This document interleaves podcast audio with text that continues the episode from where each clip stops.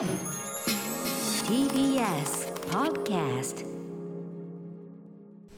時刻は6時30分になりました。9月1日木曜日。TBS ラジオキーステーションにお送りしているアフターシックスジャンクション。パーソナリティの私ライムスター歌丸です。そして木曜パートナー TBS アナウンサーのうないりさですここからはカルチャー界の気になる人物動きを紹介するカルチャートーク。今夜はファンタジーや神話に詳しく指輪物語にも強いライターの森瀬亮さんです。よろしくお願いしますどうもよろしくお願いします。はいご無沙汰しております森瀬さん。いえご無沙汰です。はいちょうど1年前ですね。そうですね、去年の9月ですね。うんはい。2021年9月16日木曜日にドラマ版公開まであと1年。そろそろ指輪物語の予習を始めよう特集でお世話になりました、はい。あれから1年が経ちいよいよ明日から Amazon プライムビデオでロード・オブ・ザ・リング力の指輪が始まりますそもそもねあのはい。指輪物語のそのトルキンが作った世界の新しいしかも本格的な映像作品が見られるっていうこと自体えマジで？みたいな。まあしかも配信というのが本当に現代的でそうですすよね。ね。でね、かつてだったら。らね、もちろんそう。それがなんか1年前はね、本当かなって、本当にいつやるのかななんて思ってたら、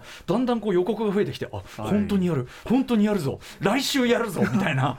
な ん割とあっという間でしたね、個人的には。はいしかもそのティーザーで映像めっちゃ出すじゃないですか。はい。だからこうなんか出すなみたいな、なのでここはちょっと森瀬さんに改めてねお話を伺わなければと思った次第でございます、はいこちらこそよろしくお願いします。はいということで、えー前回はですね大き1年前ね大きく3つのレベルに分けてドラマに向けた予習課題を出していただいておりました。改めてざっくり振り返ってみましょう。はいまず初級課題が映画「ロード・オブ・ザ・リング」3部作とホブ「ホビット」3部作をエクステンデッド版で鑑賞。私はもうこの時点で挫折しました。通常版で。大丈夫でしょう別に。あのいやいや。プラスだって何時間でしたっけ？えー長いよね。まあ一個5時間ぐらいとかですよね。通常版からプラス34時間ロード・オブ・ザ・リングをね IMAX ス上映したりするから改めてね言ったっていいんですよこれ、今ちょううん。どやってるんですよね、今、アマゾンプライムでちょうど会員特典で全部見れるんですよ。ほらうなえさん現代っ子、まあ、そうエクセそうレベルが。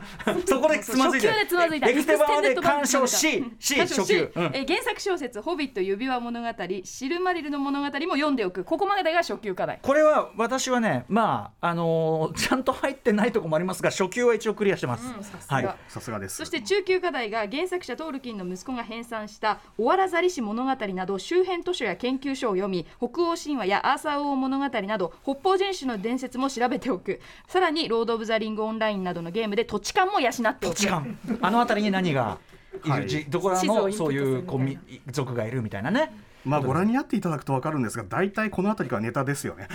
まあね。無茶を言おうという。まあ、おわらざりし物語読んどくとかはまあね、まあそこは全然できるあたりかもしれませんけど、そして問題はね上級課題です、はい、エルフ語や中津国の言語を研究した海外の研究所を抑える。できるかっていうね。まあ、研究されてる者っていうのはそういう人たちですよね。あのまあ実際いらっしゃったりはするんで、いるからね。自分とは申し上げません。はい。いやこれはだからあのあれですよ。本当に知ってる人のねいや自分はまだまだっていうね知ってる人の謙遜ですか。らこれ。はい。ということで実際我々がどこまでやったかというと、まあ、私先ほど言いましたように中級の点ちょっとちょっとかじったぐらい。ね。でかじりかけぐらい、えーうなぎさんはもうエクステンデッドで挫折。初級版の初級の3割ぐらいですかね。うんはい。できたのは、うん。まあでもさこの予習が実際今回のその力の指輪にどう役立つかは分かりませんから正直ね。えーということで森瀬さんは実際ドラマあの一夜一一足早く、えー第2話まで試写でご覧になった、あはい。ね、ということで、えーご自身で出されたこの3つの課題適正だったでしょうか？えーとですね、多少言い訳も混ざってくるのですが あのまずあのこれはあのいろんなところであのすでにあの、ニュースとかで報じられているのでご存知の方もい。らっしゃると思いますけど、はいえあの制作今回のドラマの制作陣はあのシルマリオの物語とかあの、うん。オワザラザリシ物語とかのあのクリストワー・トールキン氏が編集した部分については映像化権を取っていないという話なんですね。ねつまりそこの話じゃないと。はい、ただし、あの第2期、まあ、あのこの後にちょっとお話が出てくると思いますけど中津国の第2期を描くにあたっては絶対この辺りはまあ参考には当然していますし、うんうんうん。あの指輪物語に書かれているあのもの文章だけだとやっぱどうしても足りないと。はいだから読んでいて当然あの参考になる部分はあります。特にですねあのあの実際1、2話の段階であの人間の名前あ人間というか、まあ、エルフも含めですがキャラクターの名前ですね。人名とあの地名がポンポン出てくるんですよ、特に説明はありません。だからあのまさにあの先ほどの MMORPG 土地勘をというのもですね、うんうん。実は多少役に立ちます、うんうん。あの新感覚で場所がポーンと飛んだ時にですね、はい。実はあの地図の上だとものすごい距離が離れてるところにあのふなんか隣にちょっと出かけたみたいにあの移動したりする瞬間があるんですね。はいはい。でそれっていうのでその瞬間本当は何が起きてるかっていうのはご存知じゃない人間は分からない、うんうん。まあ、別に分かってなんなくても普通にあの見れる話ではあるんですけど、ただあのそういった部分であのちょっとあのもののあの作品の見方の深度というか深さが変わってくるなとは思います。それはもちろんですよね。はいですので予習はまあ無駄には確実にならないですし無駄ではない。うん特にあの人名地名については、はいある程度把握したら僕はいいと思います。うん、それは間違いないですね。はいはい、しかしね、そのシルマリルオラザリシじゃないとしたらじゃあ何？っていうあたりがね、はい。興味深いところですが、はい。ということで改めてですね皆さん、えーロード・オブ・ザ・リングで何も揃えられてないけどドラマは見てみたい。エクステンデッドをもうまだかじれてないという人に向けて、えー森瀬さんによる最速インプレッションと、えーここだけは押さえておきたいという一夜漬けポイント、一夜漬けですよ。はい、はい。伺いまだ間に合うんだ。まあリアル一夜漬けですからね。明日の10時でした。明日明日に間に合うようになります。この時間はカルチャートーク。今夜のゲストは指輪物語に詳しいライターの森瀬亮さんです。よろしくお願いします。どうもよろしくお願いします。はい、さてここからは明日10時からでしたっけ、はい。10時明日、えー午前10時から日本で見られます。Amazon プライムビデオで公開が始まるドラマ「ロード・オブ・ザ・リング力の指輪」のファーストインプレーの森瀬さんが最初にどうお感じになったか第2話を見て。と一夜漬けポイント我々が今からでも間に合う一夜漬けポイントを伺っていきたいと思います、森瀬さんよろしくお願いいたします。よろしくお願いします。まず改めてなんですが今回のドラマの時代区分第2期というのはいつ頃の話ということになるんでしょう？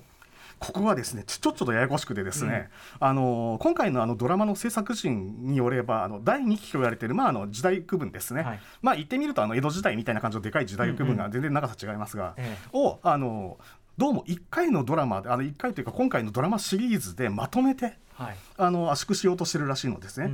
でこの第2期っていうのはあの結構あのその第3期と言われてるあのロード・オブ・ザ・リングとホビットの時代の1個前の時代で3400年ぐらい続く、うん。あの長い時代なんですが、はい。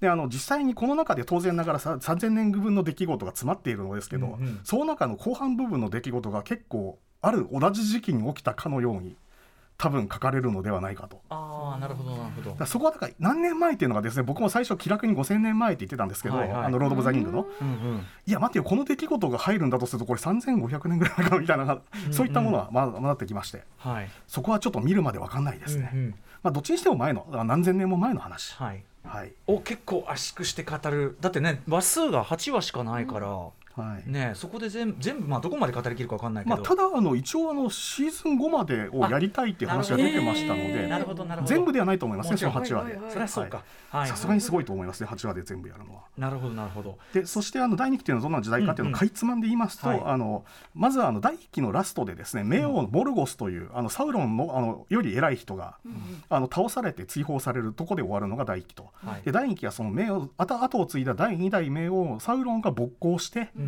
でいろいろやった挙句に最初に敗北すると。うん。うんあのでそれがですね、あのロード・オブ・ザ・リングの冒頭です。はい。はい。あの伝説的にねはい。働いてるとこですよね。はい。はい。まあ、あの指輪を切られて、うん。あのいあの指輪を失うと、はい。それが第2期の終わりと、はい。でその間に起きた出来事というのが今回描かれるということですねだ。から、まあ、具体的にはサウロンが出てきて具体的に、まああのね、ロード・オブ・ザ・リングだとちょっと抽象的な存在として描かれてましたけどはい、具体的に大暴れするんですよねお。そらく出てくるはずですし、ね出ないと話にならないですもんね。はい、俺がサウロンだって人が出るんですよね。あんまりちょっと人格的なものがロード・オブ・ザ・リングだとね、誰が演じるんだろう、うん。そのあたりまだ詳しくはまだあの公表されてなかったですよね、確かサウロンはという。なるほどなるほど。あのホビットだとあのベネディクト・カンバーバッチが声を当てていたのであうんうん。のちょっと期待したんですけど、まあさすがに無理と。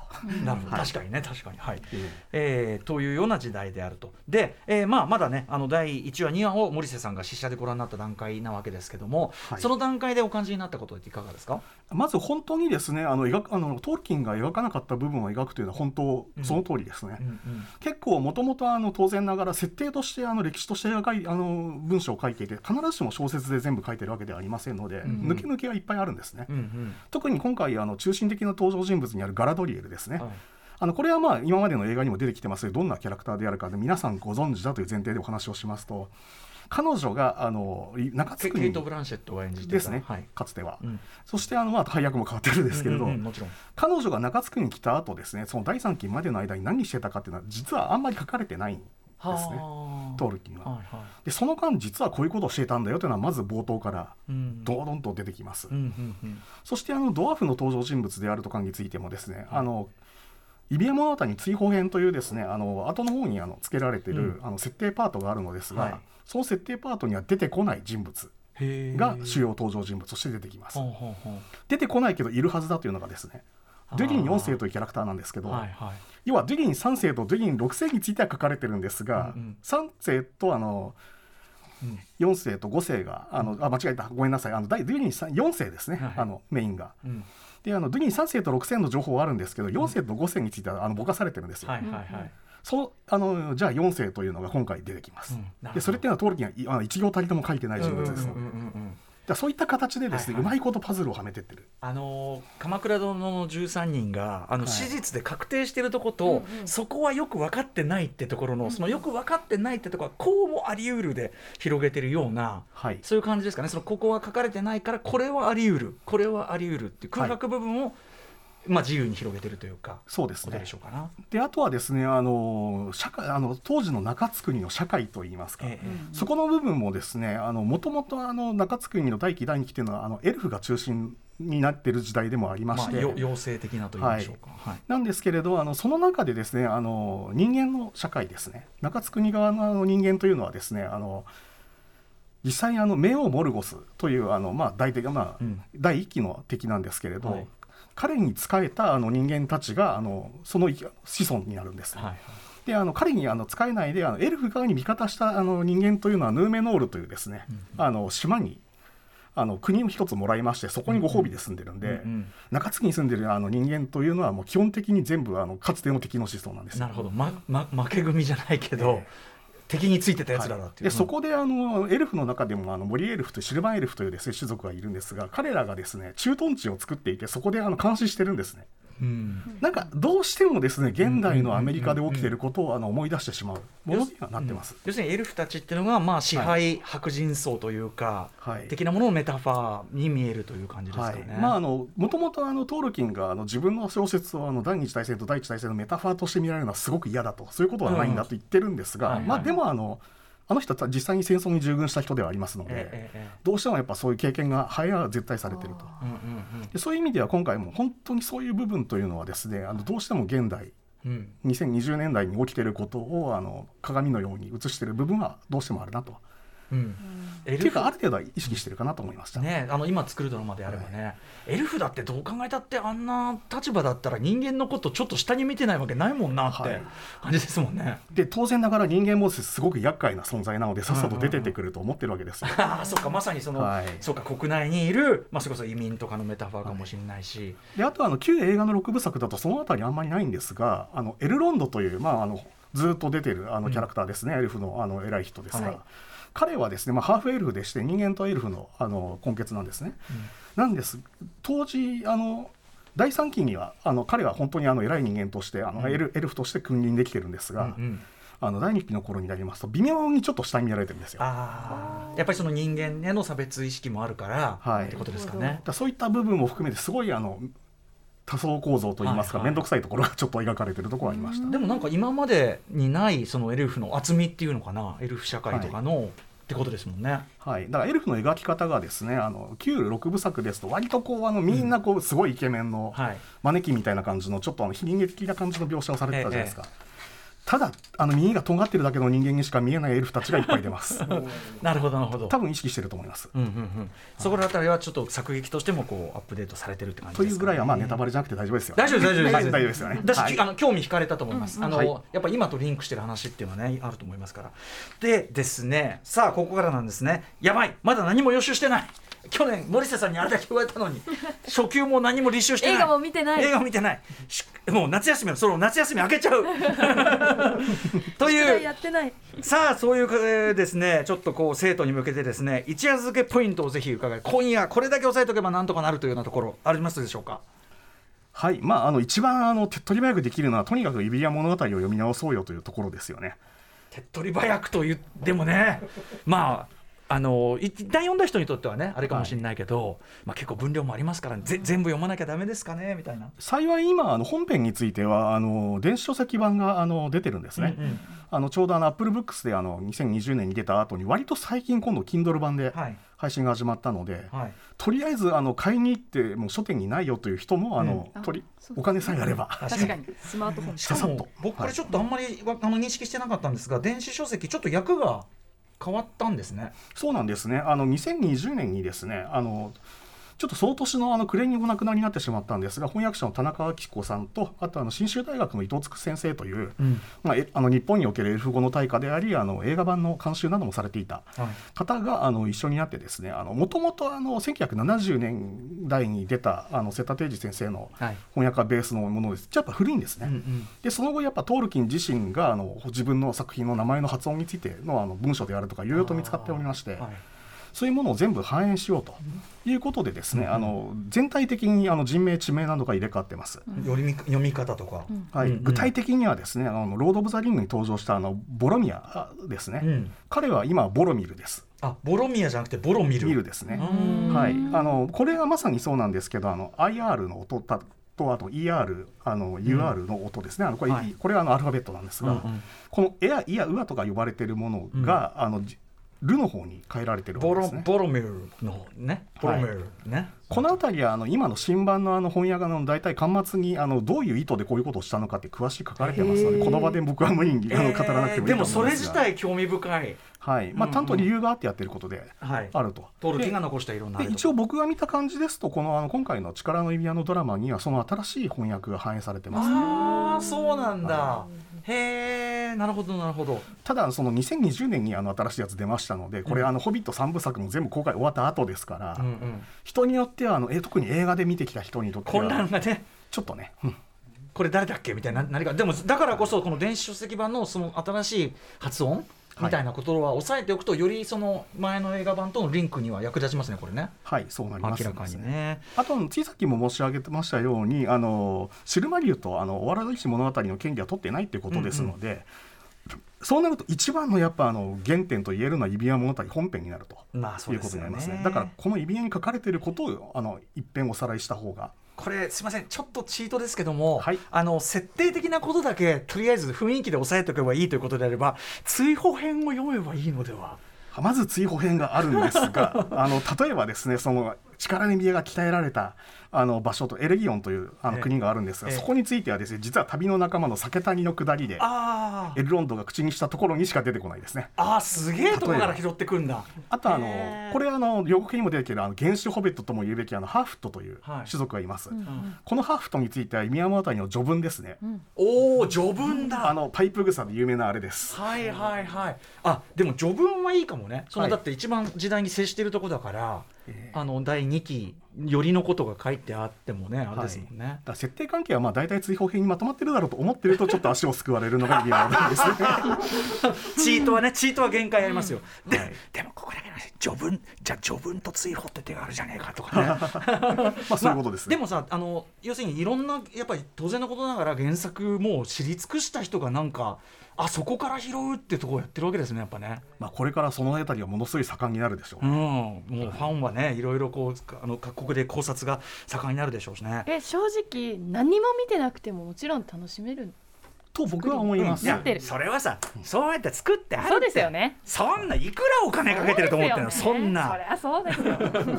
ただですねあのこれは別にどちらがいいかっていう話ではなくて、あの何も知らないで見る人と、ん。ある程度知って見る人に見えてくるあの風景が違うものになってると思そう。んですそうだそりゃそうだ。そうですよね。うん。そんな感じでさっきも言ったように空間がポーンって飛んでるところなんて分かんないんですよ、説明してくれないので、確かに確かに。確かに。まあ、より豊かに見るには、ね、良さを味わう。には、これでもなどんなエンターテインメントもそうですよ、うんそうですねれはね、うん、あとなんか知っといた方が理解にはかどるよみたいな情報とかもしあればなんかプラスアルファであります？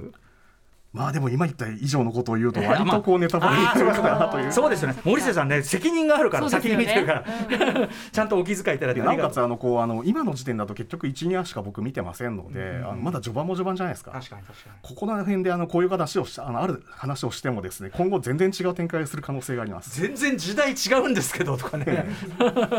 まあまあでもそこも含めて。でもはい。はい。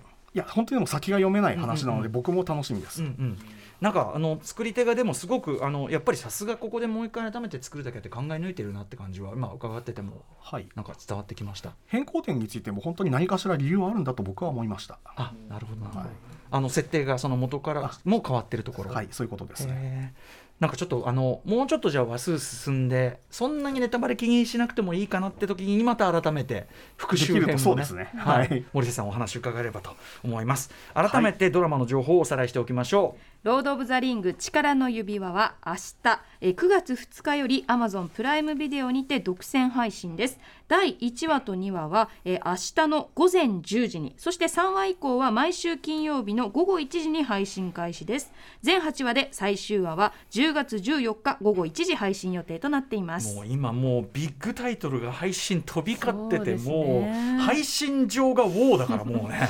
大変ですよ、えーということで森瀬さんからもぜひお知らせ事などお願いします。はい、えーあの自分最近あのアメコミの翻訳もやらせていただくようになりまして、はい。あの8月にあの小学館集英社プロダクションさんの方からあの、マイケル・ミニョーラあの、ん。ヘルボーイのあのマイケル・ミニョーラの,、あの出世作として有名なあのバットマン・ゴッサム・バイ・ガスライトというですね、あのはいこれ読みたかった。はい、あの19世紀が舞台で切り裂きジャックとバットマンが対決するという話ですね。あのね、えーフィギュア面白そう。フィギュアとかから先に見てて、これ絶対見たいと思ってた、はい、戦い、うん。うんでこちらあの一応あのマスター・オブ・フューチャーという続編の話も収録された単行本があのもうあの発売されておりまして、うんあの書店に並んでます。はいそしてあの10月には今度あのそのミニョーラがですねシナリオとあのカバーアートを担当しているあのバットマン・ザ・ドゥーム・ケーム・トゥ・ゴッサムという、まあ、これかまだ仮題なんですけれど、うんうん。があの発売されまして、ん。これはクトゥルー神話ものです。えー、バットマンとクトゥルー。なんかいろんなのとコラボしてる、へえまあでも探偵ものとクトゥルーってもちろんそれは相性相性いいですもんねそれはね、はい。まあ、割とガチなやつですね。ミニオーラがもともとヘルボーイを見ると分かるんですけど、うん。本当にあのラブクラフトも大好きですので。それそうだ。はい、